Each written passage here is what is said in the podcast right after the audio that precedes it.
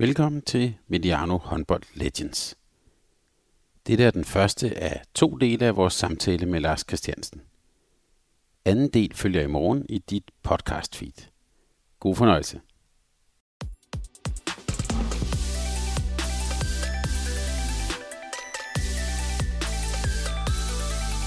Denne udsendelse er produceret af Mediano Media og sponsoreret af Mediano Håndbolds hovedpartner, Sparkassen Kronjylland.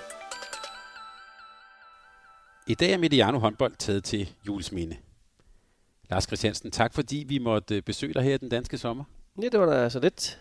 Normalt så vil vi bruge lidt tid på at præsentere vores gæst for lytterne, men jeg har besluttet her, at der ikke er brug for at ridse en masse facts op. Jeg tror, det er spild af tid i dag. Jeg tror, de fleste lyttere ved nok, hvem du er. Men mit håb er i hvert fald, at vi i dag kan tegne sådan et nogenlunde præcist portræt af dig og din tid med, med håndbolden. Øh, lige til en start, hvordan har du det egentlig sådan med at, at tale om din karriere? Og jeg kan jo godt røbe, vi kommer jo vidt omkring, tror jeg, i dag. Hvordan, hvordan, hvordan har du det egentlig med at tale om, om sådan noget? Om Jamen altså, det har jeg det okay med. Øhm, også fordi der ligesom er kommet lidt afstand på. Altså, nu er det jo ti år siden stort set, jeg har været aktiv. Øhm, og så tror jeg også, at nyder jeg måske også den tid, øh, hvor jeg har været en del af håndbolden. Øhm, det glemmer man jo lidt, når man er i det. Altså, jeg nødte selvfølgelig også at spille, men alle de her ting, der hørte med, tænkte jeg ikke så meget over i, i hverdagen. Og det er jo faktisk først nu her, når håndbolden er lagt på hylden, og at jeg sidder sådan og tænker lidt tilbage på, på alle de der fede oplevelser, og øh, også udfordringer, og, og ting, der sådan har beriget mit, mit, øh, mit liv. Så det kommer vi til at dykke lidt ned i i dag. Det mm-hmm. håber jeg, du er med på. Ja, det er øhm, og jeg vil sige, jeg har sjældent haft så mange spørgsmål på bloggen her, så, så det bliver også, der er meget at tale om. Men jeg kan godt tænke mig, at vi starter med det, sådan, det helt øh, aktuelle. Øh, du er jo tilknyttet din, din, jeg havde sagt, din gamle klub, mm. øh, Flensborg. Hvad er egentlig din rolle og de, sådan, de forhold til håndbolden nu? Jamen altså, jeg sidder i den sportslige ledelse i, øh, i Flensborg, og øh, er hovedsageligt ansvarlig for spillerne. Hvordan, øh, hvordan kommer vi til at se ud om et år, to, tre og fire øh, ude i fremtiden. Øh, sådan vi får, får det bedste hold både på banen, men også uden for banen. Sådan det hele, det, det passer lidt sammen. Øh, og så samtidig så er jeg sådan lidt en, en sparring til spillerne i hverdagen, men også til, til trænerteamet. Sådan, øh, øh, ikke rent sportsligt, fordi jeg skal jo ikke lære dem at spille håndbold, det ved de jo alt om. Øh, men sådan øh, de andre udfordringer, der er, eller være med til ligesom at, at give noget frirum, give dem øh, nogle pauser. Øh, Mike McCullough og, øh, og Mark, assistenttræneren, har jo meget at se til, ud over håndbolden. Og øh, der prøver jeg sådan at være lidt den der buffer, der også tager nogle af de ting, så de kan fokusere hundrede procent på at og, øh, og arbejde med, med det, det drejer sig om, og det er at få spillerne optimalt forberedt til alle kampene. Derudover en lille twist er, at jeg også øh, har sådan et øh, straffekoncept, som jeg arbejder med. Og øh, det er også en af de, de ting, jeg har brugt rigtig meget tid på i, i, i Flensborg. Implementeret nogle øh, teknikker og noget at arbejde med. Øh, og spillerne faktisk, som er verdensklassespillere i forvejen, synes det er fedt at gå og arbejde med. Så, så det er også lidt på deres præmis, så, så, så jeg har sådan mange kasketter på. Coronaen og en Bundesliga håndboldklub, hvordan, mm. øh, hvordan har den periode været? Ah, den har været hård og frustrerende, og på den anden side også altså naturlig del jo. Det er klart, øh, vi lukkede jo ned der i, i midten af, af marts og har ikke kunne være der. Vores spillere er sendt hjem, øh, og øh, det er alle omkring klubben også. Så det vil sige, at vi har, vi har gået i flere måneder bare og, og været hjemme på vores egne adresser. Øh, og ikke startet op endnu. Vi kommer først til at starte op til, til den niogtyvende juli. Øh, og så har det altså været uden håndbold i rigtig lang tid. Men det er klart, det er jo en, det er jo en helt ny situation for alle. Øhm, hvordan kommer det til at se ud, øh, når vi starter? Hvor mange tilskud må vi have? Hvad gør vi i forhold til indtægter og sponsorer og alle mulige ting? Så der, der er faktisk rigtig mange usikkerheder i øjeblikket. Øhm, men jeg kan da sige, at en ting det er, at spillerne og trænerteamet og sådan noget glæder sig helt vildt til at komme i gang. For det der med at, at træne derhjemme, det er benhårdt. Øhm, og det kan jeg også mærke på mig selv. Ikke træning, men det der med at arbejde med alle de administrative ting øh, og skal sidde derhjemme, det er jo lidt nemmere at have værter, når det er, man er tæt på folk. Øh, det giver en, en anden øh, energi på en eller anden måde. Øh, så jeg savner også at være tilbage. Øh, og jeg har kun været der tre gange faktisk, siden, øh, siden øh, lockdown. Og hvordan taler man om, han har sagt, om håndbold efter coronaen i, øh, i Tyskland? Er der er folk nervøse for, hvordan det kommer til at gå? Det er jo også en sport i Tyskland, bliver drevet meget af tilskuere. Flensborg ja, ja. er jo et rigtig godt eksempel på det. Hvordan, hvordan taler man om det der? Jamen, der er ingen tvivl om, at det bliver anderledes, fordi vi ved ikke, vi det er ikke realistisk, vi kommer til at starte op i oktober med, med fulde huse. Øh, man havde en drøm om, at man kunne spille Supercup i, i starten faktisk af september med ti tusind tilskuere. Altså det kan jeg sige, det bliver det ikke. Den er allerede rykket øh, til slut september, og jeg tror ikke på, at der kommer fuldt hus. Øh, og det er klart, som du siger, der er, der er jo stort set udsolgt til, til alle kampe, ikke kun hos os, men i Bundesligaen generelt. Øh, så derfor betyder det meget, at man kan lukke, øh, man kan lukke mange tilskuere ind. Derfor er ligaen, Bundesligaen også skubbet hen til oktober, lidt bevidst for måske at undgå de her spøgelseskampe. Der var snak om en tre fire kampe uden tilskuere overhovedet. Forestil dig, hvor det har økonomiske konsekvenser også. Altså hvis du har de store klubber, ikke med, nu bare tage os selv, seks tusind fem hundrede tilskuere, vi kan ikke have nogen ind overhovedet. Man skal jo stadig betale halvleje og alt muligt andet.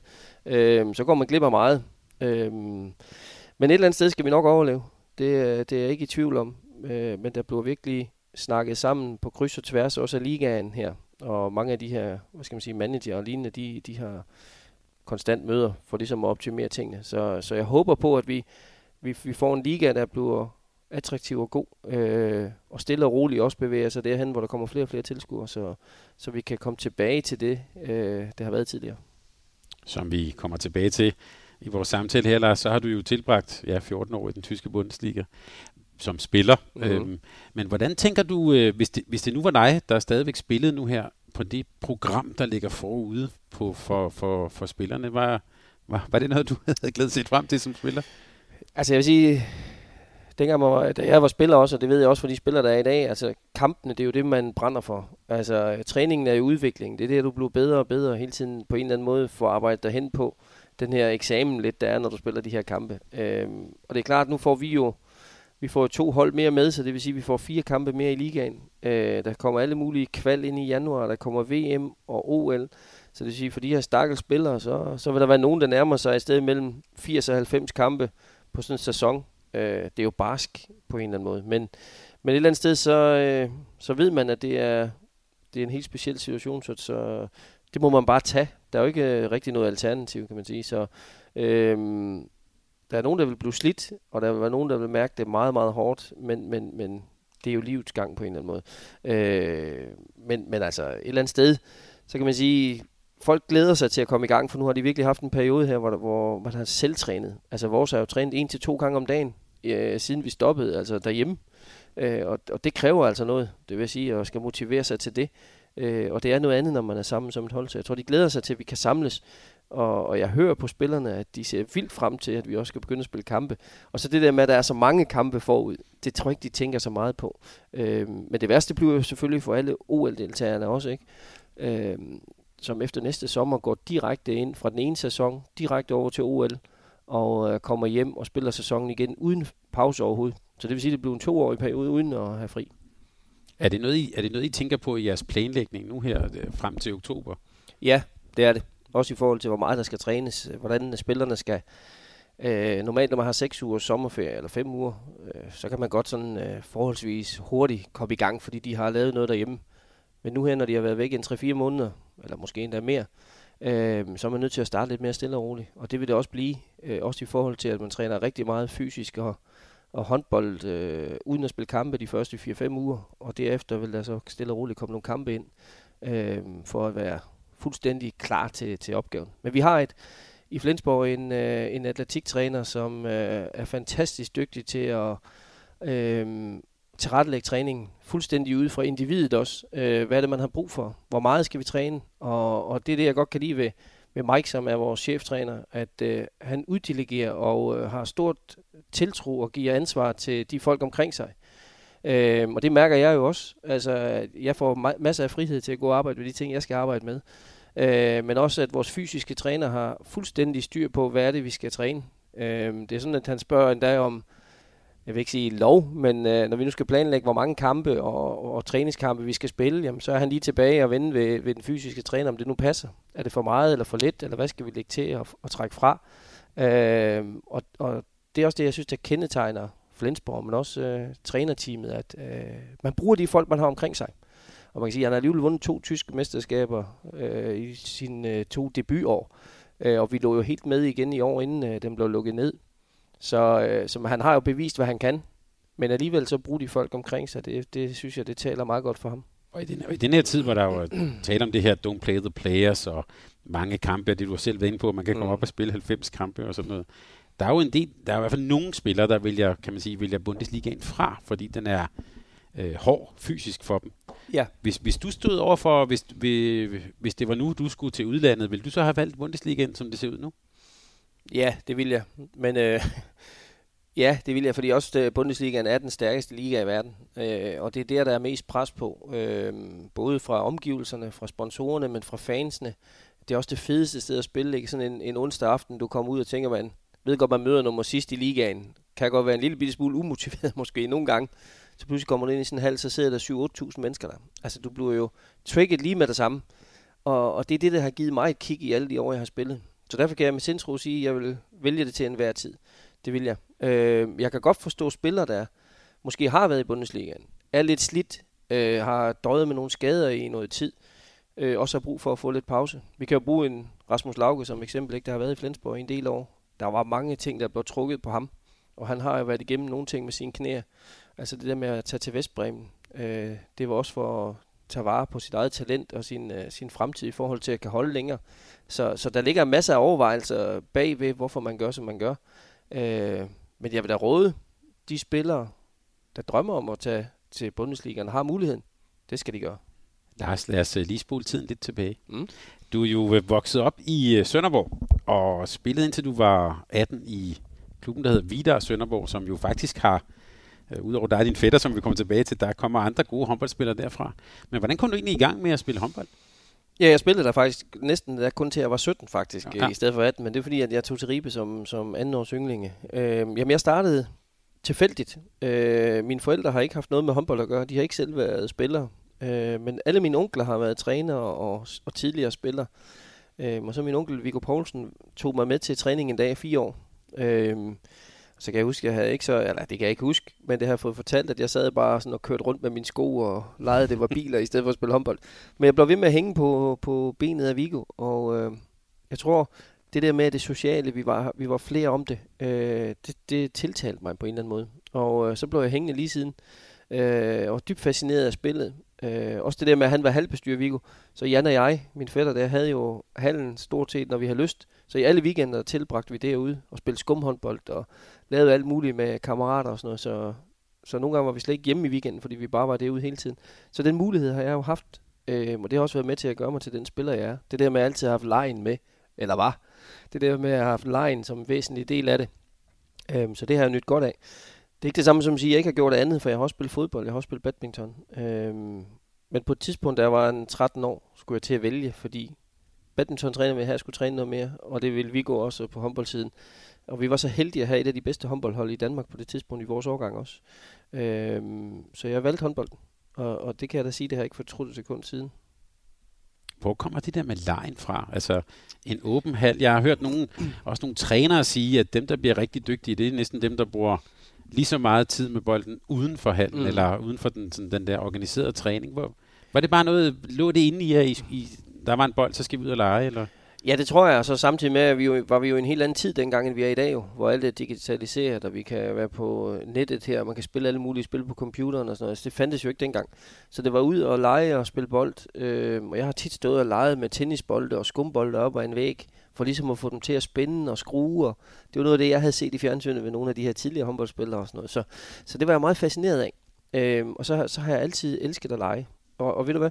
Det stoppede aldrig. Altså faktisk heller ikke, da jeg, da jeg var fyrre år stadigvæk spillet. Altså der stod jeg stadigvæk og lavede alle mulige variationer og, og havde legen med i det. Øh, det synes jeg var, var fedt, men det var også med til at udvikle på en eller anden måde. Så, så det lå helt naturligt faktisk. Øh, og så var jeg heldig, at jeg havde Jan, som jeg kunne lege med. Fordi Øh, vi tog jo derud, som jeg sagde, og brugte rigtig, rigtig mange timer derude. Og, og, og der er ingen tvivl om, at både håndledet og, og det her med at ture de her frække afslutninger og sådan noget, det kom derfra. Fordi vi har jo trænet det mere end ti tusind gange per skud. Og hvis man alligevel har en fem seks varianter, jamen så, så, så bliver det alligevel til nogen, kan jeg sige. Øhm, og det er også det er min udfordring, eller hvad hedder min opfordring til, til de unge spillere i dag også.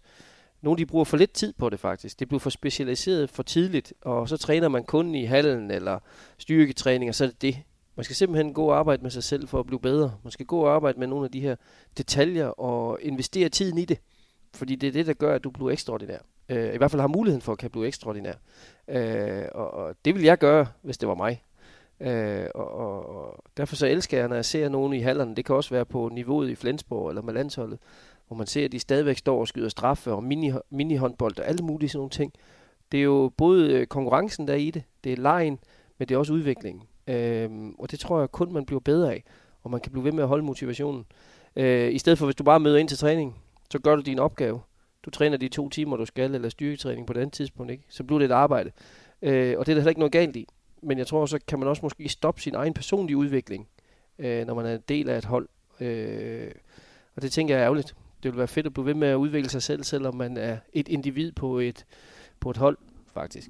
Sad I så og så, I kunne, sige, I, I kunne jo se Bundesliga-håndbold dengang, så det er noget med at sidde og se noget, og så sige, kan jeg også lave den, eller hvor kom inspirationen fra? Ja, både det, men også, øh, det var ikke så meget i, i tv i starten faktisk, det var mere, jeg var heldig, at, at Viggo, min onkel og min far og sådan nogle, og min mor, de tog mig med til håndbold, og jeg har set en af de første landskampe mellem Danmark og Polen i nitten toogfirs faktisk, øh, i Krosten. Og det er lidt sjovt, for der var både Anders Dahl og Erik Veje med, som jeg sidenhen har haft som træner begge to. Og jeg har også spillet sammen med Erik faktisk. Øh, og det, det er jo lidt specielt her. Jeg kan også huske, at jeg røg med ind i omklædningsrummet dengang og fik autograferne af alle spillerne. Dengang, da jeg sad og så nogle af de der skytter og lavede nogle forskellige ting, jeg kan huske Hans Henrik Hattesen og sådan nogle, der kunne lidt sådan ekstraordinære ting. Det blev jeg fascineret af. Øh, for der var det jo lidt mere sådan, man skal ikke sige maskinhåndbold, men det var ikke præget af det store tekniske. Det var det ikke. Øh, men, men alligevel var der nogen, og især vores danske spillere, som faktisk havde den her frækhed. Øhm, og det tiltalte mig. Så jeg tænkte, det vil jeg også. Og så, jamen, så efterhånden, så er det jo blevet sådan, ikke? Og så har jeg selvfølgelig studeret og kigget på, jeg tænkte engang, prøv at tænke, hvis der er noget, der kommer til at hedde Lars Christiansen. Fordi øh, jeg kan huske, der var jo øh, Kasekiewicz, der er en gammel venstrefløj fra Rusland, der, der lavede sådan en skruebold. Sådan en helt speciel en, som fik den opkaldt efter sig, ikke? Eller en Radjenovic, en, en mm. finde. Altså, det ved du, der har jo, der jo været mange af sådan nogle navne der, som man har sat på noget specielt. Øh, og så tænkte jeg, det kunne da være fedt, hvis jeg kunne få lavet et eller andet. Men øh, ja, det er ikke kommet endnu der. øhm, Sønderborg og ja. Hviderusland. Altså, hvordan kom... Hvordan kom det der med Kasekiewicz til, til jer? Jamen, øh, altså det gjorde det selvfølgelig ved, ved V H S-bånd dengang. Øh, Viggo, som var, som var øh, hvad skal man sige, tidligere håndboldspiller selv, øh, var undervist jo også, og var, i, var øh, idrætshøjskolelærer og sådan noget, ikke? Og der fandtes jo de, de her V H S-bånd og sådan noget, så det var jo gamle optagelser, man havde fået, og jeg tror, min fætter Jan, han har stadigvæk masser af dem i dag, af de her gamle kampe helt tilbage fra firserne og sådan noget. Altså det er jo helt vildt, at man kan have det. Øh, men det sad vi, og så spolede man tilbage, så så man, øj, en fed detalje, så spolede man tilbage igen, ikke? Øh, og det var sådan nogle ting, øh, når man fortæller det, hvis jeg, nu har jeg jo Frederik, min dreng på fjorten, fortæller jeg ham om, at der fandt sådan en videomaskine, man skulle spole tilbage på, så man siger, hvorfor planet har du levet på? Altså det tror han ikke på, han, han tror jo ikke på, at der ikke fandtes mobiltelefonen, dengang jeg var barn, så siger det gør der ikke, men, men det er en helt anden snak, men, men, men der var vi jo, det var jo det, man gjorde dengang. Øhm, og og øh, jeg kan huske, når vi var på besøg hos hinanden, jamen, så sad vi og så håndboldkampe i, øh, i, eller på video faktisk fra gammel tid. Det var vi fascineret af. Og jeg kan stadigvæk være det i dag, når jeg sidder og ser nogle kampe fra, nu siger jeg bare otteogfirs eller fireogfirs eller halvfemserne. Så synes jeg, det er fedt at se. Og også se den der udvikling, der har været i sporten. Fordi det, det må man jo også sige. Altså et, et slutresultat i, i firserne, det, var jo, det er jo et halvlejsresultat i dag. Mm. Altså, det ved du også, det er jo, det er jo meget anderledes, men, men, men sporten udvikler sig. Øhm, spillerne udvikler sig. Og jeg kan sige en ting med sikkerhed. Fra at jeg stoppede for ti år siden, til jeg kom igen i omklædningsrummene i Flensborg, og begyndte at se uh, træningerne, og hvordan man forbereder sig til kamp, og hele afviklingen af håndboldspillet. Øh, og det her med tingene udenom, i forhold til, hvad skal du drikke, og hvad skal du spise, og de kolde kar, og jeg ved ikke hvad. Det er meget anderledes. Der er eddermame sket noget på de ti år. Vidar Sønderborg-holdet her. Ja. I var jo ret gode, som du, det kom du til at sige også. Mm. Og det var I jo. Men der er sådan en... Øh, i hele den her sådan, øh, debat om talentudvikling, der er i mm. Danmark. Man kan sige, at du var født i tooghalvfjerds, din fætter er fra enoghalvfjerds. Øh, men I spillede jo ofte med nogen, der var meget større end jer, kan vi ikke det? Jo, altså, øh, jo, for jeg var jo for ung. Ja. Fordi jeg var den eneste tooghalvfjerdser, der var i, i Vidar dengang. Ja. Så jeg spillede jo hele tiden med et år for gammel. Ja. Men det tror jeg også har været med til at udvikle mig, faktisk. Det var også derfor, jeg debuterede i, i øh, første division, den bedste række dengang, da jeg var anden og ynglingen kun. Fordi der var ikke noget alternativ dengang. Øhm, og det var jeg klar til på en eller anden måde. Så, så, øh, så, så jo, altså tiden i Sønderborg var virkelig fantastisk. Det var den. Vi var, vi var heldige at have et rigtig, rigtig godt håndboldhold. Og vi, øh, Viggo, vores træner der, han, han sørgede også for, at vi hele tiden meldte os til en række ældre, end vi var. Så fik vi også en gang imellem nogle tæsk. Men når vi så var i vores egen rækker, så var vi ligesom overlegen på en eller anden måde. Øhm, og det tror jeg faktisk kan være med til, at det er godt set af ham øh, at gøre det. Øhm, så vi havde sådan to turneringer kørende ved siden af. Men han fortalte også siden, at grunden til, at han gjorde det, det var også fordi, vi ikke skulle bruge tid på at spille fodbold eller alt muligt andet. Så han var jo snu nok den gamle. øhm, men altså, jeg vil sige, jeg har været heldig. Fordi alle de år, jeg spillede, spillede vi faktisk i den bedste række. Og vi var med og spillede med om D M alle årene. Øh, og har også været med til at lave en, en verdensrekord en gang. Vi vandt syvogfirs seks på to gange femogtyve minutter i sådan en udendørsturnering i, i Jysk Cup, eller hvad det var. Altså, vi har stået i Guinness rekord på. Jeg ved ikke, om vi gør det stadigvæk, det tror jeg faktisk. Og der kan jeg huske min fætter Jan der, han spillede over midten, og han blev topscorer med toogfyrre mål. Det er sgu flot nok at have kunne det på, øh, på halvtreds minutter. Men øh, vi havde et rigtig, rigtig godt hold. Og, og det sjove er jo, at når jeg husker tilbage, så i nitten seksogfirs spillede vi faktisk D M-finalen mod G O G dengang. Og dem havde vi lige tabt til, til et øh, påskestævn inden. Øh, og så endte vi med at slå dem ti fire dengang. Og det var jo med Nikolaj Jacobsen, øh, den nuværende landstræner, som venstrefløj der. Som øh, både var en direkte konkurrent til mig, øh, både på klubhold, eller ikke på klubhold, men på landsholdet. Og sidenhen, men øh, vi har jo fulgtes ad i alle årene, ikke? Og det sjove er, at vi har jo delt værelse i en syv år eller sådan noget også, og har et fantastisk venskab i dag også. Så, så, så det, der kan man sige, at, at konkurrenter kan også godt være kammerater og være med til at udvikle hinanden faktisk. Fordi vi udfordrer jo hinanden. Så, så ja. Men I Vidar der, altså I, I var et godt ungdomshold. Ja, det var vi. Og, og alligevel, så, øh, nogle gange så ser man jo, det har blandt andet Claus Hansen jo skrevet om, folk der har, øh, hvor mange af dem der vinder et U fjorten D M, som så får A-landskampe for eksempel. Mm. Det er ofte ikke særlig mange. Men det har, det har I jo fået. Hvorfor lykkedes det for jer? Jamen, vi var, vi var heldige faktisk. Altså, øh, vi havde et sindssygt godt miljø dernede i Sønderborg. Og så vil jeg så sige, at vi havde Jan, som var ekstraordinær. Øh, og han har måske ikke helt fået den kredit, han, han burde have, fordi da han var fjorten år, fik han muligheden for at komme til Barcelona dengang. Øh, og jeg tror, nu ved du også rigtig meget om håndbold. Jeg tror ikke, jeg lyver, hvis jeg siger, at Jan han var næsten dobbelt så god som den næstbedste i hans årgang. Øh, det var helt vildt så god, han var. Altså, jeg kan huske på et tidspunkt, der spillede Jan, han lavede to hundrede og tyve mål i atten kampe. Forestil jer det snit, og så blev mandsopdækket fra start til slut. Det fortæller meget godt om, hvor god han faktisk var. Øh, og, øh, og det gjorde jo selvfølgelig, at der var rigtig meget fokus på ham. At nogle af os andre, vi fik jo masser af plads øh, og kunne boldre os i. Men, men jeg var ikke det åbenlyse talent, før jeg sådan blev øh, fjorten femten år, tror jeg. Øh, eller jo, måske tolv tretten år. Øh, fordi der var alt fokusen omkring Jan. Og jeg synes jo faktisk, det var lidt fedt at ligge sådan i slipstrømmen af det. For så havde jeg jo friheden til at kunne udvikle mig og gå og lege, og, og måske sige, hvis jeg havde muligheden for at blive bare halvt så god som Jan, så ville det være en kæmpe succes for mig. Øh, og det var det, der motiverede mig faktisk. Øh, og så efterhånden, så kom jeg med så på yndlingelandshold lidt for tidligt, og så på ungdomslandshold, og så på A-landshold. Jeg var jo, var jo, har jo været igennem hele skolen, øh, men det der med at have noget at se op til, på en måde sådan rent sportsligt, det gjorde jo også, at, øh, at det har været med til at fremme min udvikling, uden tvivl.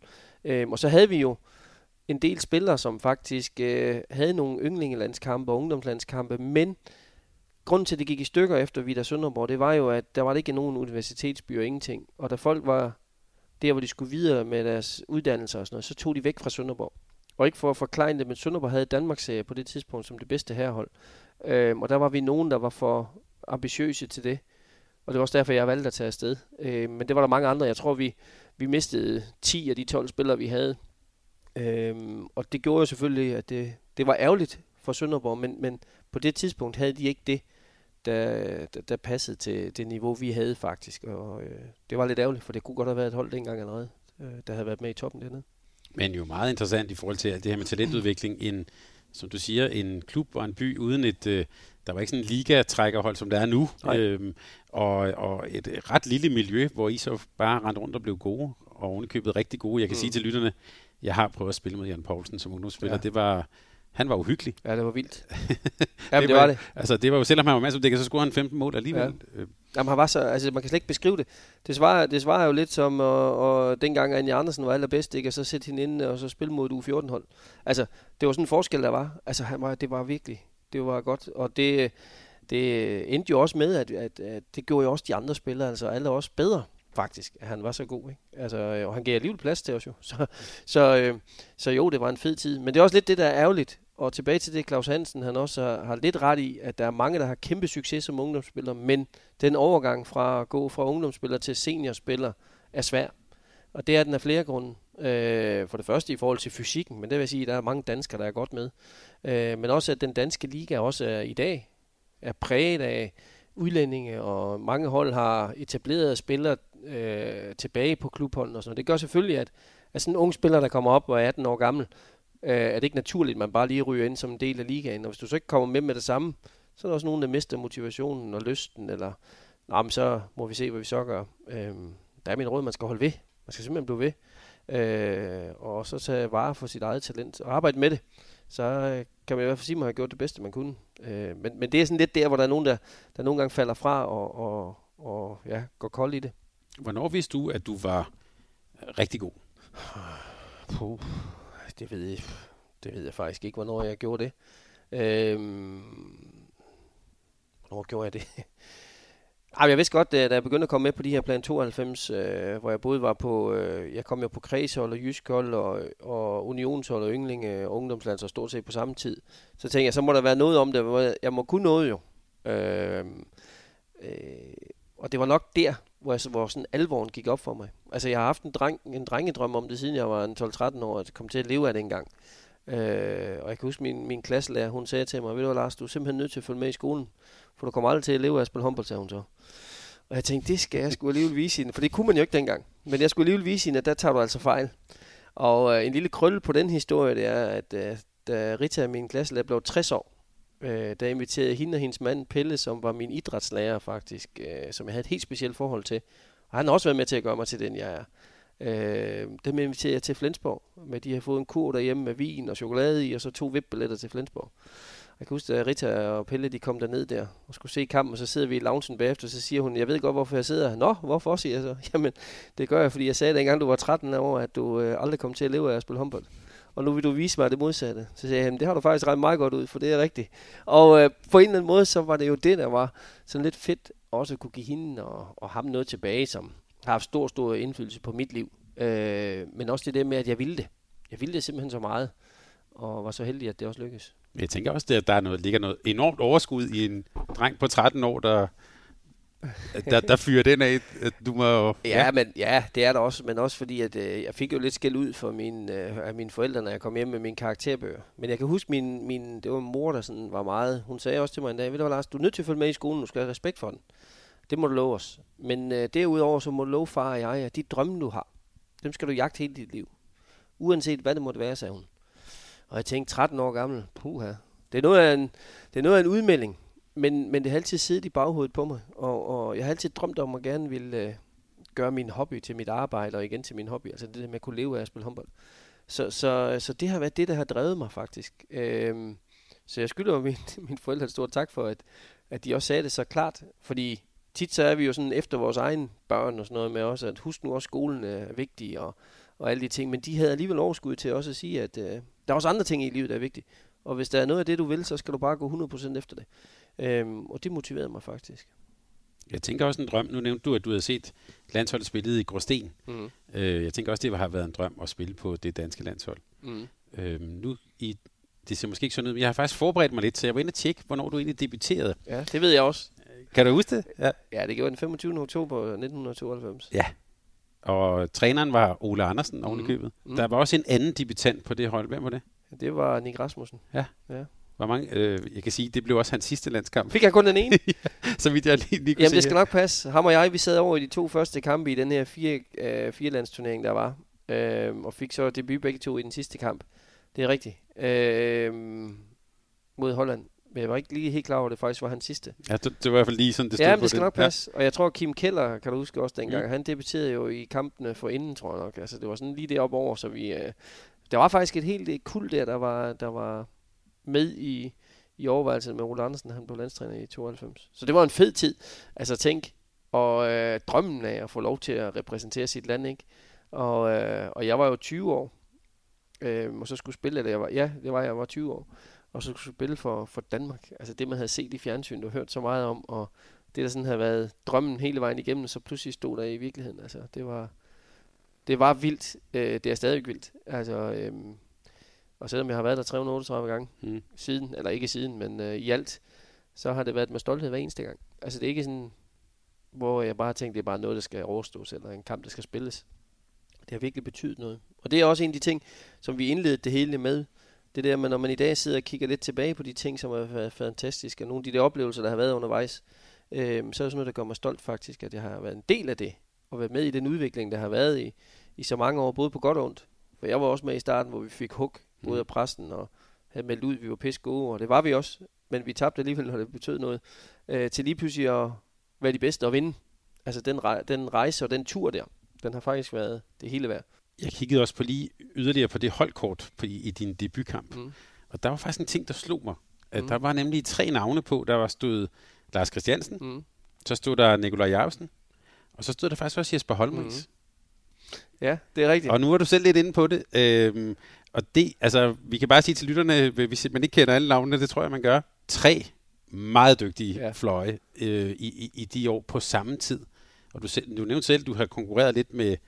Men Nikolaj Jarvsen, på det tidspunkt var det faktisk Jesper Holm-Ries, der, der havde været tidligst på holdet. Ikke? Jo, jo, og klart nummer et. Ja. Jeg vil sige, da vi var ungdomsspillere, der var der var der ingen tvivl om, Jesper Holm-Ries var den bedste venstrefløj i... Jeg vil næsten våge den påstand, han var den bedste venstrefløj i verden. Han var ekstraordinær, fantastisk. Altså, han kunne alt med en bold. Det kunne han. Og øh, jeg kendte jo også Jesper rigtig godt, øh, og vi udviklede jo også ting sammen efterhånden, da vi kom med, og vi var jo tit også tre i starten. Øh, men...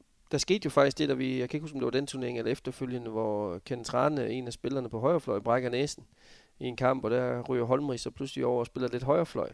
Og, øh, og, og det gav så plads til Nikolaj og jeg lidt mere på venstrefløj, og så efterfølgende var han ikke så meget med mere, øh, Holm-Ries, sådan stille og roligt. Det var ligesom om, at al den tid, hvor han havde været sindssygt dominerende, havde vi jo igen noget, både Nikolaj og jeg, nu tænker jeg for os begge to, tror jeg, at noget at se op mod og, og udvikle for at gerne ville være den, der skulle spille og være nummer et. Øh, det blev jo igen motivationen, ikke? Og, og komme forbi og få spilletid. Øh, og så stille og roligt, så arbejdede jeg i hvert fald mig derop. Øh, og, og Holm-Ries øh, sådan stille og roligt trak sig. Øh, ja, og så efterhånden, så blev det Nikolaj og jeg i, i rigtig, rigtig mange år, der konkurrerede om den plads. Og da Nikolaj så efterfølgende blev skadet, så, øh, så blev det så Anders Eggert og jeg, eller Lars Rasmussen og jeg. Altså sådan øh, hele tiden nogle nye med også, fordi jeg var med i tyve år, så det var jo en, det var jo en lang periode. Men, men jeg kan sige til lytterne, at Jesper Holm-Ries, han var vanvittig god. Øh, det var han. Men hvordan så du den? Altså, det, det er jo ret specielt. Der er tre ja, så ja. dygtige fløje, næsten de, de samme årgange mm. på samme tid. Hvor, jeg får lyst til at spørge, hvorfor var der egentlig så? Hvorfor, hvorfor lige der? Øh, jeg ved ikke, om det er... Jeg, jeg, jeg tror bare, at vi, vi var heldige faktisk, at der var rigtig mange trænere og rigtig mange klubber, der lavede sindssygt meget vægt på det her med både specialtræning, men også med det her med lejen. Og det tror jeg, at der var rigtig mange fløje, der tog til sig. Øhm, og det var ikke kun venstrefløje, det var også højrefløje. Øh, uden at fornærme nogen, så tror jeg, at højrefløjen har været lidt mere klassisk i deres spil, end venstrefløjen har. Man har haft sådan lidt et prædikat, at man var lidt frækkere, når man var over på venstre side. Mm. Mærkeligt nok, men, men du ved, med lidt anderledes afslutninger. Ikke? Hvor, nu, hvor kommer det fra? Jamen det ved jeg ikke, men det er sådan også, når man hører sådan øh, mange år tilbage, altså så, så hørte man jo også, Michael Fenger var mere den klassiske, ikke? Hans Henrik Hattesen var mere den frække dreng i klassen. Øh, Holm-Ries og Nikolaj og jeg var sådan dem, der eksperimenterede med lidt skruebolde og lidt øh, bløde buer, ikke? Og Hans Lindberg og Søren Stryger og øh, Lasse Svand var sådan lidt mere klassikeren der, ned ja, mellem benene og lang og ja, hjermen også, ja. ja. Så, så det er faktisk rigtigt. Det, det hænger på en eller anden måde sådan ved, og det har det gjort altid. Jeg tror også, når man har hørt det som en historie, jamen så tænker de nye, der kommer til også, jamen sådan har det jo altid været, og sådan skal det jo nok fortsætte med at være. Så det er Hattesen, Fenger, det er... Ja. De, de to kontra, der måske har sådan banet vejen lidt for, øh, om det blev det... som jeg vil sige, det fede håndbold eller det kedelige, men det må man jo ikke sige. Nej, fordi det er jo, begge dele er jo effektive, og, og derfor gælder det om at have en træner, der giver plads til begge dele. For det er altid nemt at skyde på en spiller, når man brænder sig en de der sløsede afslutninger. Hvad fanden er det også for noget lort? Det kan man ikke. ikke? Men man skal huske på, at man scorer jo også tit på dem. Hvis det står fireogtyve fireogtyve, og der er seks sekunder igen, hvis man stadigvæk har frakæden, så er man jo genial. Men der er ikke så langt til, at man er tosset. Ikke? Hvor det er mere acceptabelt på en eller anden måde at brænde et skud, hvor man skyder hårdt. Det giver ikke mening for mig, men, øh, men, øh, men det er sådan lidt, man var opdraget i hvert fald tidligere. Ikke? Jeg vil hellere brænde på en fed måde, faktisk. Men det er da en sindssygt god pointe, også hvis det er en tradition, der har Ja, fordi altså, jeg vil sige, så længe. Ja, for jeg vil sige, du kan også se på spillerne i dag, og efterfølgende så kom øh, Lars Rasmus var jo faktisk også teknisk, øh, hvad hedder han, øh, Anders Eggert. Altså det hænger jo ved, det her med lejen og, og alle de her ting, ikke? Landin, øh, Magnus er jo lidt mere klassisk, men kan også de her ting. Ja. Men det er også kvæg hans størrelse og sådan noget, ikke? Men, men han kan virkelig mange ting, ikke? Øh, og uden at forklare, men Hans Lindberg og, og Lasse Svand er jo øh, også en lidt mere klassiske højrefløje, ikke? Altså, der, der er rigtig gode, altså de har jo sindssygt repertoire. Men, men de er lidt mere klassiske i deres, i deres afslutninger. Øhm, ja, så, øh, så vi har altid udfordret, så jeg kan ikke sige, hvorfor øh, at det er sådan, men det er måske et meget godt bud på det. Og du var jo så bevidst om den tradition, at du jo også ville have nummer ni på landsholdet. Mm, Eller hvad? Både og, nej. Altså, øh, da jeg kom med landsholdet, det var lidt sjovt, allerede som yndlingespiller, øh, der fik jeg nummer ni. Faktisk. Der var, det var ligesom den trøje, jeg bare skulle have. Jeg ved ikke, om den hang sammen med, at det var tidligere venstrefløj, og så kom jeg med en ny, der stillede jeg ikke krav til, at jeg skal have nummer ni. Det gjorde jeg ikke. Øh, så den fik jeg nummer ni. Og så da jeg kom på ungdomslandsholdet, fik jeg også nummer ni. Da jeg så røg ind på A-landsholdet, der var nummer ni også ledig. Fordi den havde øh, Lars Lundby haft efter Hans Henrik Hattesen. Og så pludselig så, øh, Nikolaj ville jo have nummer syv, og, og så kom jeg med, og så var nummer ni fri. Så fik jeg nummer ni, og så har jeg haft nummer ni på ynglinge, ungdoms- og A-landsholdet. Jeg har aldrig haft et andet nummer. Jeg har kun spillet i nummer ni hele vejen igennem min landsholdskarriere, fra jeg startede til jeg sluttede. Øhm, og det sjove var, da jeg så kom til Flensborg i nitten seksoghalvfems, der var nummer ni fri. Men jeg tænkte, der skal være lidt forskel på landsholdet og, øh, og klubhold. Øh, og jeg havde haft nummer fjorten i Kolding, men øh, den havde Jan Ejberg Jørgensen dengang. Og han havde været i Flensborg på det tidspunkt i syv otte år, så jeg tænkte, den skulle jeg nok ikke sige, at jeg gerne ville have nummer fjorten. Altså det kunne jeg godt, men det fik jeg ikke, tænkte jeg. Øhm, og så var, skulle jeg tage nummer ni. Så tænkte jeg, nej, jeg tager sgu nummer femten. Og øh, så skulle være tocifret, jeg ved ikke hvorfor. Så tog jeg den, sådan lidt. Og så kunne jeg min få nummer ni. Så det fik han faktisk dengang. øhm, og så hang nummer femten ved mig på, på klubhold. Øhm, så jeg har haft nummer femten på klubhold og nummer ni på landsholdet. Bare lige tilbage til den der konkurrence mellem jer tre. Der var jo også nogle år, altså vi kan jo godt røbe for lytterne, det tror jeg ikke er nogen overraskelse. Du har jo en suveræn landskampsrekord, men der var jo faktisk nogle år, hvor du blev... Man kan vel ikke sige valgt fra, men hvor du i hvert fald ikke var de første, der stod på holdkortet, mm. når I skulle afsted til, til slutrunder og så videre. Selvfølgelig. Jamen, det var det. Altså, øh, og jeg tror også, det har været med til at gøre mig til den, jeg er, tror jeg faktisk. At jeg også er blevet sidet fra. Altså, der var nogle af de første slutrunder. Man skal så huske på, at der var slutrunder helt i starten, der måtte man kun spille med tolv mand. Så der var, det var lidt svært at udfylde holdkortet dengang. Altså, det var jo ikke altid plads til to venstrefløje og to... At det var der ikke. Øh, og så var man jo kun fjorten mand afsted, og så blev det pludselig lavet om til seksten, og så måtte alle seksten spille. Så, så hele den udvikling har jo også været sådan. Men, men ja, der er ingen tvivl om, på et tidspunkt var, da Holm-Ries var stoppet, var Nikolaj nummer et, og det var vel også fair nok. Altså jeg synes sgu, Nikolaj han, øh, han var også ekstraordinært, kunne rigtig, rigtig mange ting. Øh, jeg tror det der var vores styrke, det var, at vi supplerede hinanden meget godt. Altså, og vi kunne også, Nikolaj var ligesom jeg faktisk, også en der gerne ville lytte og kigge og udvikle sammen med. Fordi vi snakkede om på et tidspunkt, at vi kunne lige så godt se, om vi ikke, i stedet for vi var to spillere på firs procent, så kunne vi måske prøve at arbejde lidt med hinanden, at vi måske kunne nærme os de hundrede en dag, ved og sådan at arbejde lidt sammen og gå og udvikle nogle ting sammen. Og, og det kan jeg huske, det var han jo også med på. Og så kiggede vi sådan lidt af, og på en eller anden måde, så tror jeg også, vi blev bedre af det begge to. Men, men der er ingen tvivl om, selvom vi er sindssygt gode venner og altid har boet sammen, så var vi kæmpe konkurrenter. Fordi vi ville jo spille, når kampen blev fløjtet i gang. Altså ingen tvivl om det. Han var bitter, når jeg spillede, og jeg var bitter, når han spillede. Og jeg tror, hvis man ikke har det som sportsmand, så er man det forkerte sted. Øhm, og sådan har jeg altid haft det, og det havde jeg det selv den dag, jeg var fyrre og spillede min sidste kamp i Kolding. Var det en af de andre, der skulle spille? Det, fa- det synes jeg sgu ikke var okay. Øhm, og og det tror jeg har været min drivkraft. Øhm, så jo, der var nogle, der var nogle slutrunder, jeg ikke var med til. Øhm, og det, der står mest klart for mig, det var faktisk i nitten treoghalvfems, da Ole Andersen var landstræner stadigvæk. Øh, der blev jeg udtaget til V M dengang i treoghalvfems, og ham forhåndsudtaget, sammen med Nikolaj på venstrefløj. Øh, og jeg var jo kæmpe stolt af det, og det glædede mig helt vildt, at jeg havde fået fri. Jeg arbejdede i en børnehave på det tidspunkt, og øh, skulle til afsted. Øh, og så øh, endte det jo med, at nogle af de garvede ældre spillere, der var med, havde ikke tillid til Ole Andersen, og så blev han øh, fyret på det tidspunkt, og hentede Michael Nielsen ind. Øhm, så kan jeg huske, noget af det første, Kjell Nielsen han gjorde, det var, at han tog fat i mig og synes, at Nikolaj og jeg, vi mindede for meget om hinanden. Så han havde valgt at tage Holm-Ries med i stedet for mig. Der kunne jeg slå ham ihjel dengang. Ja, det kunne jeg, fordi jeg tænker, en dreng på tyve år, der lige havde fået at vide, at han skulle afsted til V M, og var kæmpe stolt af det, og vildt fedt, og så i Sverige, ikke? Og så den her eufori blev pludselig øh, overhældt af en skuffelse af, at hvordan kan man finde på og så sige til en spiller, der faktisk er ud til, at du skal ikke med alligevel. Øh, det havde jeg delt med svært ved at, at forstå og acceptere, der var jeg lige ved at se, hvad jeg var i randen, jeg gider ikke mere.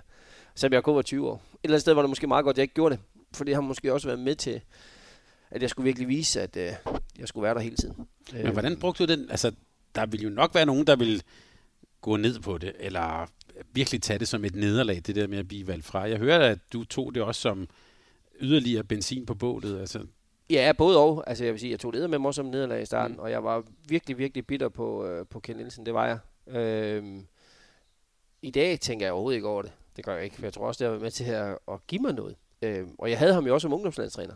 Det var lidt det jo, og jeg, det sjove var, at vi var så til U V M i nitten treoghalvfems, så der blev jeg jo kåret til verdens bedste ungdomsspiller på det, til den slutrunde også, hvor han var træner, og det var sådan lidt, du ved, nu skal jeg sgu vise, der skal jeg, mm. og fik det gjort, og jeg synes jo stadigvæk, det var så urimeligt, at jeg ikke var med til det andet, men, øh, men det kan vi jo snakke om herfra til juleaften. Øh, på en eller anden måde, så, øh, så blev det nemlig benzin på bålet. Det blev sådan, at det, det motiverede mig faktisk øh, til bare at give en ekstra skalle hele tiden.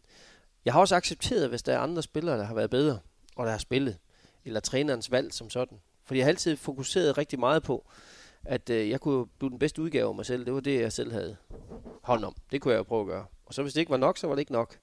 Og det drev mig helt til at stoppe faktisk. Øhm, at jeg så var enig eller i det, det var jeg sgu ikke altid. Det var jeg ikke. Altså, øh, og, og det tror jeg, sådan skal det være. Altså sådan det, er det stadigvæk. Men var det derfor, du blev så god? Altså man kan jo sige, der findes jo mange, der er dygtige til at spille håndbold. Ja, der. der findes mange. Men det der med at blive så god, som du øh, blev, er det der, det kommer? Er det forskellen? Det, det kan det være, måske. Altså, jeg vil sige, der er rigtig mange, der har været gode. Ja. Vildt gode. Øhm, men det er også, hvordan definerer man det? Altså, ligesom hvis du skal kåre verdens bedste spiller, hvad er det, man kigger på? Øhm, jeg, jeg kan jo godt lide det der, der også er hele pakken. På en eller anden måde, at man også er bevidst om alt det, der foregår uden for håndboldbanen. Altså, øh, jeg tror også, det er en af de ting, der har været med til at gøre mig til den, jeg er. At øh, ja, jeg har taget håndbolden alvorligt. Det har jeg selvfølgelig. Men jeg har også øh, sådan bare nyt at være i det. Og tage de ting med rundt om, der hører til. Altså, tage tid til fans og til alle øh, de her ting rundt om. Og det er også derfor, en af de, de, de største titler, jeg nogensinde har vundet, det var, at jeg blev årets borger i Slesvig-Holstein. Så kan man sige, årets borger i Slesvig-Holstein. Ja, der bor altså en hel del millioner mennesker dernede. Og det var op mod øh, kongelige og hvad hedder sådan noget, politikere og sådan noget, ikke? Og, øh, men grunden til, at jeg fik den, det var, det var ikke for håndboldspilleren Lars, men det var personen Lars. Og øh, det er noget, jeg er ek- ekstremt stolt af.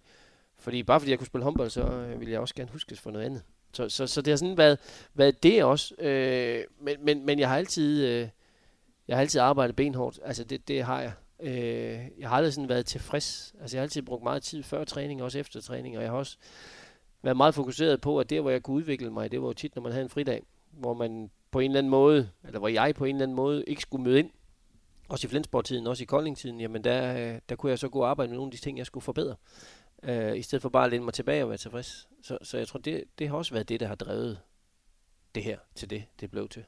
Hvordan har du det sådan med at være sådan en, en offentlig person? Altså sådan en, altså, du var jo bare Lars, hele, ja.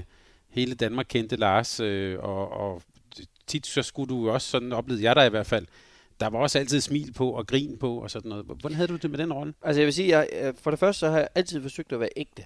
Altså jeg har aldrig forsøgt, at det skulle være sådan noget påtaget noget. Øhm, fordi det har været vigtigt for mig. Min mor, hun sagde også igen tilbage, hun sagde, bare fordi du er en god håndboldspiller, Lars, så er du ikke bedre end alle andre. Og det har hun jo fuldstændig ret i. Meget banalt sagt, men, men det er jo sådan, det er. Bare fordi, at jeg kan spille håndbold. Så jeg har altid bare gået ydmygt ind i det, og, øh, og arbejdet benhårdt for det. Men har også hele tiden været bevidst om, at der var noget ved siden af. Altså bare at blive kun kendt for at være håndboldspiller, det var jeg sgu ikke tilfreds med. Der var et eller andet, der sagde mig, at der var noget, der var lige så vigtigt. Og det var det der med tilbage til hele pakken. Øhm, og jeg skal da være ærlig at sige, at, at øh, det, det er sådan kommet lidt, hvad skal man sige, på grund af min personlighed, tror jeg, at, øh, at den der opmærksomhed er kommet. Og jeg har da nydt det. Jeg har virkelig nydt det, fordi øh, det var nemt at navigere i, for jeg var jo bare Lars jo. Og det har jeg i hvert fald altid forsøgt. Øh, så, så at for, folk havde en holdning til det, det synes jeg var okay. Og jeg har altid haft stor respekt for folk, der også har været benhårde ved mig. Og sådan noget, ikke? Altså, jeg har også fået masser af skæld ud, og slår ikke til, og sådan noget på landshold, og det ene og det andet. Og, og det, det har også modnet mig som spilleren, men også som person. Og det har også ofte været berettigt. Øh, og, og det tror jeg også igen har været sådan en drivkraft. Men, men det der med sådan at blive allemands eje på en eller anden måde, det, det er jo sådan, det generede mig ikke overhovedet. Øh, det gjorde det ikke. Øh, til gengæld vil jeg så sige i dag, hvor jeg ikke spiller, at, øh, at jeg er meget mere sådan, øh, hvad skal man sige, folk, også de unge i dag, kan jo ikke, ved jo ikke, hvem jeg er, og ved ikke, hvad det er, jeg er, andet hvis deres forældre fortæller det. Det er meget sjovt, når man er ude til håndboldstævner eller andet, og så kommer der sådan en lille en hen på ti år, og sådan, eller otte år, skal have et billede og sådan noget, og siger, du, prøv at høre, du, øh, ved du, hvem jeg er? Nej, men det er mine forældre, de siger, du var rigtig god til håndbold engang, at det er der, jeg er, ikke? Men, men det synes jeg jo er meget charmerende, og selvfølgelig gør jeg det, men, men der bliver jo større og større afstand, og helt ærligt, det synes jeg bare er meget fedt, fordi at jeg har haft den tid. Altså, jeg har aftjent den, og, og heldigvis, så kommer der nogle nye til. Og helt ærligt, det mener jeg virkelig seriøst. Det er jo fedt at være i, men det er også dejligt bare at være Lars. Altså, fordi det er jeg. Øh, og, og altid forsøgt at være. Så, så øh, det gode er, at der, der er nye, der får den opmærksomhed. Øh, men et eller andet sted at, at gemme mig helt, også i håndboldmiljøet, det er nok lidt svært. Men du formåede at være dig selv, i selv, når du var så offentlig en person? Ja, det gjorde jeg. Altså... Øh, Og det er også noget af det, jeg sådan, øh, hører i hvert fald, også i, både i Flensborg, men også andre steder, at øh, de kunne ikke, øh, altså de, der er ingen forskel. Altså jeg vil, øh, om det var spillerne eller udenfor. Øh, også det, de så i fjernsynet, var også det, de kendte øh, privat, og, øh, og det synes jeg, da, det, er da, det er i hvert fald altid det, jeg har stræbet på at blive, eller være, øh, i stedet for at påtage mig en eller anden rolle. Hvorfor? Altså det er klart, når man skal navigere i alt det her mediecirkus og sådan noget i starten, altså, så, så skal man jo lige lære, hvordan håndterer man det, eller hvad forventes der, og det kan da også blive lidt akavet nogle gange, og måske også, øh, skal ikke sige, at, at øh, jeg altid bare har forsøgt at være mig selv, men, men, men altså, hvordan skal jeg forklare det? Øh, jo, jeg har altid forsøgt at være mig selv, men der har også været nogle ydre ting, der nogle gange har gjort, det var lidt svært, mm. ikke også? Men, men, øh, men, men jeg kan stadigvæk se mig selv i øjnene og sige, at, øh, at det har altid været med det for øje. Flensborg, det kommer mm. vi ikke udenom, når vi skal fortælle lidt din historie. Hvorfor, øh, hvorfor valgte du ind i den klub? Jamen altså, jeg kom jo i Flensborg i byen som helt lille dreng. Altså, jeg er født og opvokset i Sønderborg, og det var tredive kilometer fra grænsen. Ikke? Jeg kom der på blå mandag efter konfirmationen, og hver gang vi skulle købe billige håndboldsko, så var det Flensborg, vi tog til. Og jeg kan huske, jeg var nede og se Flensborg en gang også øh, spille. Og den der atmosfære og stemning i den gamle hal, tænkte, hvis jeg nogensinde får muligheden for det, så skal jeg det.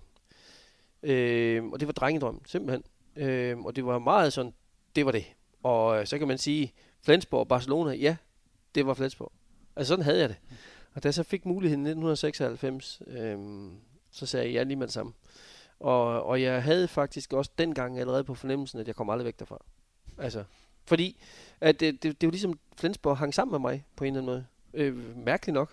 Men fordi jeg, jeg kunne godt lide det tyske, jeg har altid interesseret mig for tysk i skolen også, var meget fascineret af det, øh, sådan lidt atypisk faktisk, men det var jeg, og øh, så jo tysk tv, og, øh, og kom der øh, tit, så derfor tænkte jeg, at det var en fed by, der gad jeg godt at være, og så det håndboldhold, ja, det, det er det. Øhm, og ja, det er jo ikke fordi, jeg havde jo muligheden i mange, mange, havde jeg jo muligheden mange gange i alle de år, jeg spillede der, og skulle have prøvet noget andet, men, øh, men det tiltalte mig aldrig. Øh, fordi vi havde en ambitiøs klub, der havde spillere, der passede ind på holdet, og, øh, og det her med, at de havde også en, en, øh, en plan om at blive de bedste i verden. Jeg vil sige, det lykkedes ikke altid, men, men at have det og tro på det og gå efter det, det motiverede jo mig. Og så det der med at have træner og sådan noget, som passede sammen på en eller anden måde, så, så man var familiær.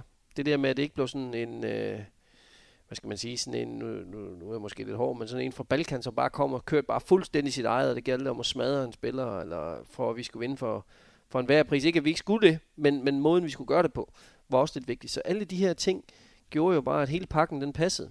Øhm, og det er faktisk kun én gang, hvor jeg sådan har været fristet af, at nu skulle jeg noget andet. Eller ikke, nu skulle jeg noget andet, men overvejede det. Og det var, øh, det var anden gang, jeg hørte fra Barcelona faktisk, fordi jeg tænkte, jeg der havde jeg alligevel været i Flensborg i en ni år eller sådan noget, tror jeg, på det tidspunkt, eller det omkring.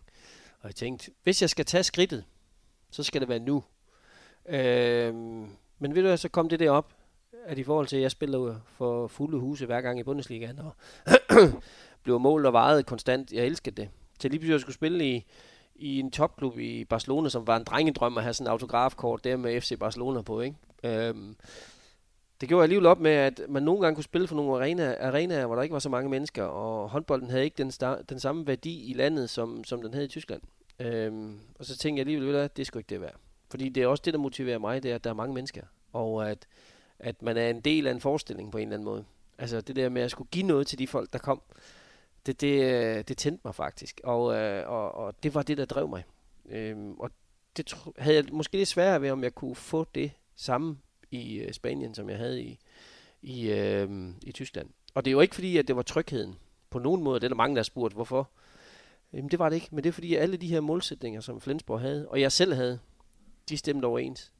Og, øh, og så havde jeg samtidig, var jeg jo kæreste med Christina, som så spillede i Viborg på det tidspunkt, og øh, sådan logistikmæssigt var det jo heller ikke skide nemt. Så skulle vi jo have valgt at bare gå min vej, og så var jeg taget til Barcelona. Øh, men jeg fandt ud af, at det var ikke det værd. Har jeg fortrudt det? Nej. Det med tryghed, Lars, det kunne jeg godt sige, det har jeg i hvert fald læst i, du har både skrevet bøger og, og sådan, øh, og det, jeg ved i hvert fald også, at der er nogen, der har talt om dig, at du nok var bedst, når, øh, når du havde den der fuldstændige opbakning, altså at du gik ind til en kamp og vidste, at du kunne spille øh, fuldtid. Øh, altså, det var ligesom var dig, der var den. Er det, var, var det også sådan, du oplevede? Ja, uden tvivl. Altså, jeg vil sige, jeg var heldig i ti af de fjorten år, jeg var i Flensborg, altså der spillede jeg jo fuldtid. Jeg var stort set den eneste, der var der, og der var klar afstand til nummer to, så jeg spillede jo hele tiden. Så det vil sige, at jeg kunne tillade mig at lave fejl, jeg kunne brænde, når jeg spillede alligevel. Jeg kunne godt gå ud af en halvleg. Ej, det er lidt utænkeligt. Man har haft seks skud og lavet nul mål, og så, og så alligevel gå ind i anden halvleg, og så have otte afslutninger og lave otte, og så ja. gå derfra og være tilfreds og, og have præsteret. Jeg afbryder dig lige. Hvis du, det er det tænkte eksempel. Hvordan ville du så være gået for den kamp? Vil du have sagt, at jeg scorede otte på otte? Nej, nej, nej, det ville jeg ikke. Nej, nej, det ville jeg ikke. Ej, jeg vil nok have sagt, at jeg lavede otte på fjorten, og så vil jeg nok have tænkt, at det var ikke godt nok. Men det der med at kunne løfte sig. Okay, for faktisk. Der er jo nogen, der så vil sige, at de der seks, dem, det kan jeg slet ikke huske. Nej, nej, nej, det kan jeg godt. Æh, for der har jeg været min, jeg har været min egen største kritiker jo. Så det har jeg været bevidst om. Mm. Æh, så jeg har ikke været tilfreds. Det har jeg ikke. Altså ved mig, så skulle det være sådan noget med halvfems procent, før jeg var tilfreds jo. Mm. Æh, men, men, men jo, altså det gav mig jo selvfølgelig tryghed. Og jeg også havde nogle trænere, også ved Ken Harry Andersen, som var svensk træner, kom en dag og sagde, Lars, jeg kan ikke lære dig noget, men jeg kan give dig friheden til at arbejde med alle dine ting, og du spiller uanset. Du skyder straffe, brænder du et, så kan du skyde nummer to, brænder du det også, så kan du også vælge at skyde nummer tre, ellers så bestemmer du, hvem der skal skyde. Det er del med noget af en, øh, altså en hånd at få, kan man sige, i forhold til alt det her. Det gjorde jo også, at, at jeg var nødt til at passe på, at jeg aldrig mistede den tillid igen. Så derfor arbejdede jeg jo ekstra hårdt for at beholde den hele tiden, og det drev mig jo også igen. Øh, men det var godt set af ham, og det tror jeg, han gjorde med, med flere spillere. Men så havde jeg jo selv ansvaret for at få det bedste ud af mig selv igen. Øhm, og det krævede jo noget, men det var fedt. Øh, så derfor var jeg jo ligeglad. Altså, jeg kunne godt brænde et par skud af tur også og tage chancerne, for jeg vidste, jeg spillede jo. Øh, men konkurrencen har også været god for mig, fordi jeg er også blevet skarpere af at have haft konkurrence. Også da Anders Eggert kom til Flensborg. Øh, det gjorde jo, at, at jeg blev skarpere og skarpere, for han skulle i hvert fald ikke forbi, og det skulle ikke være ham, der skulle spille, vel.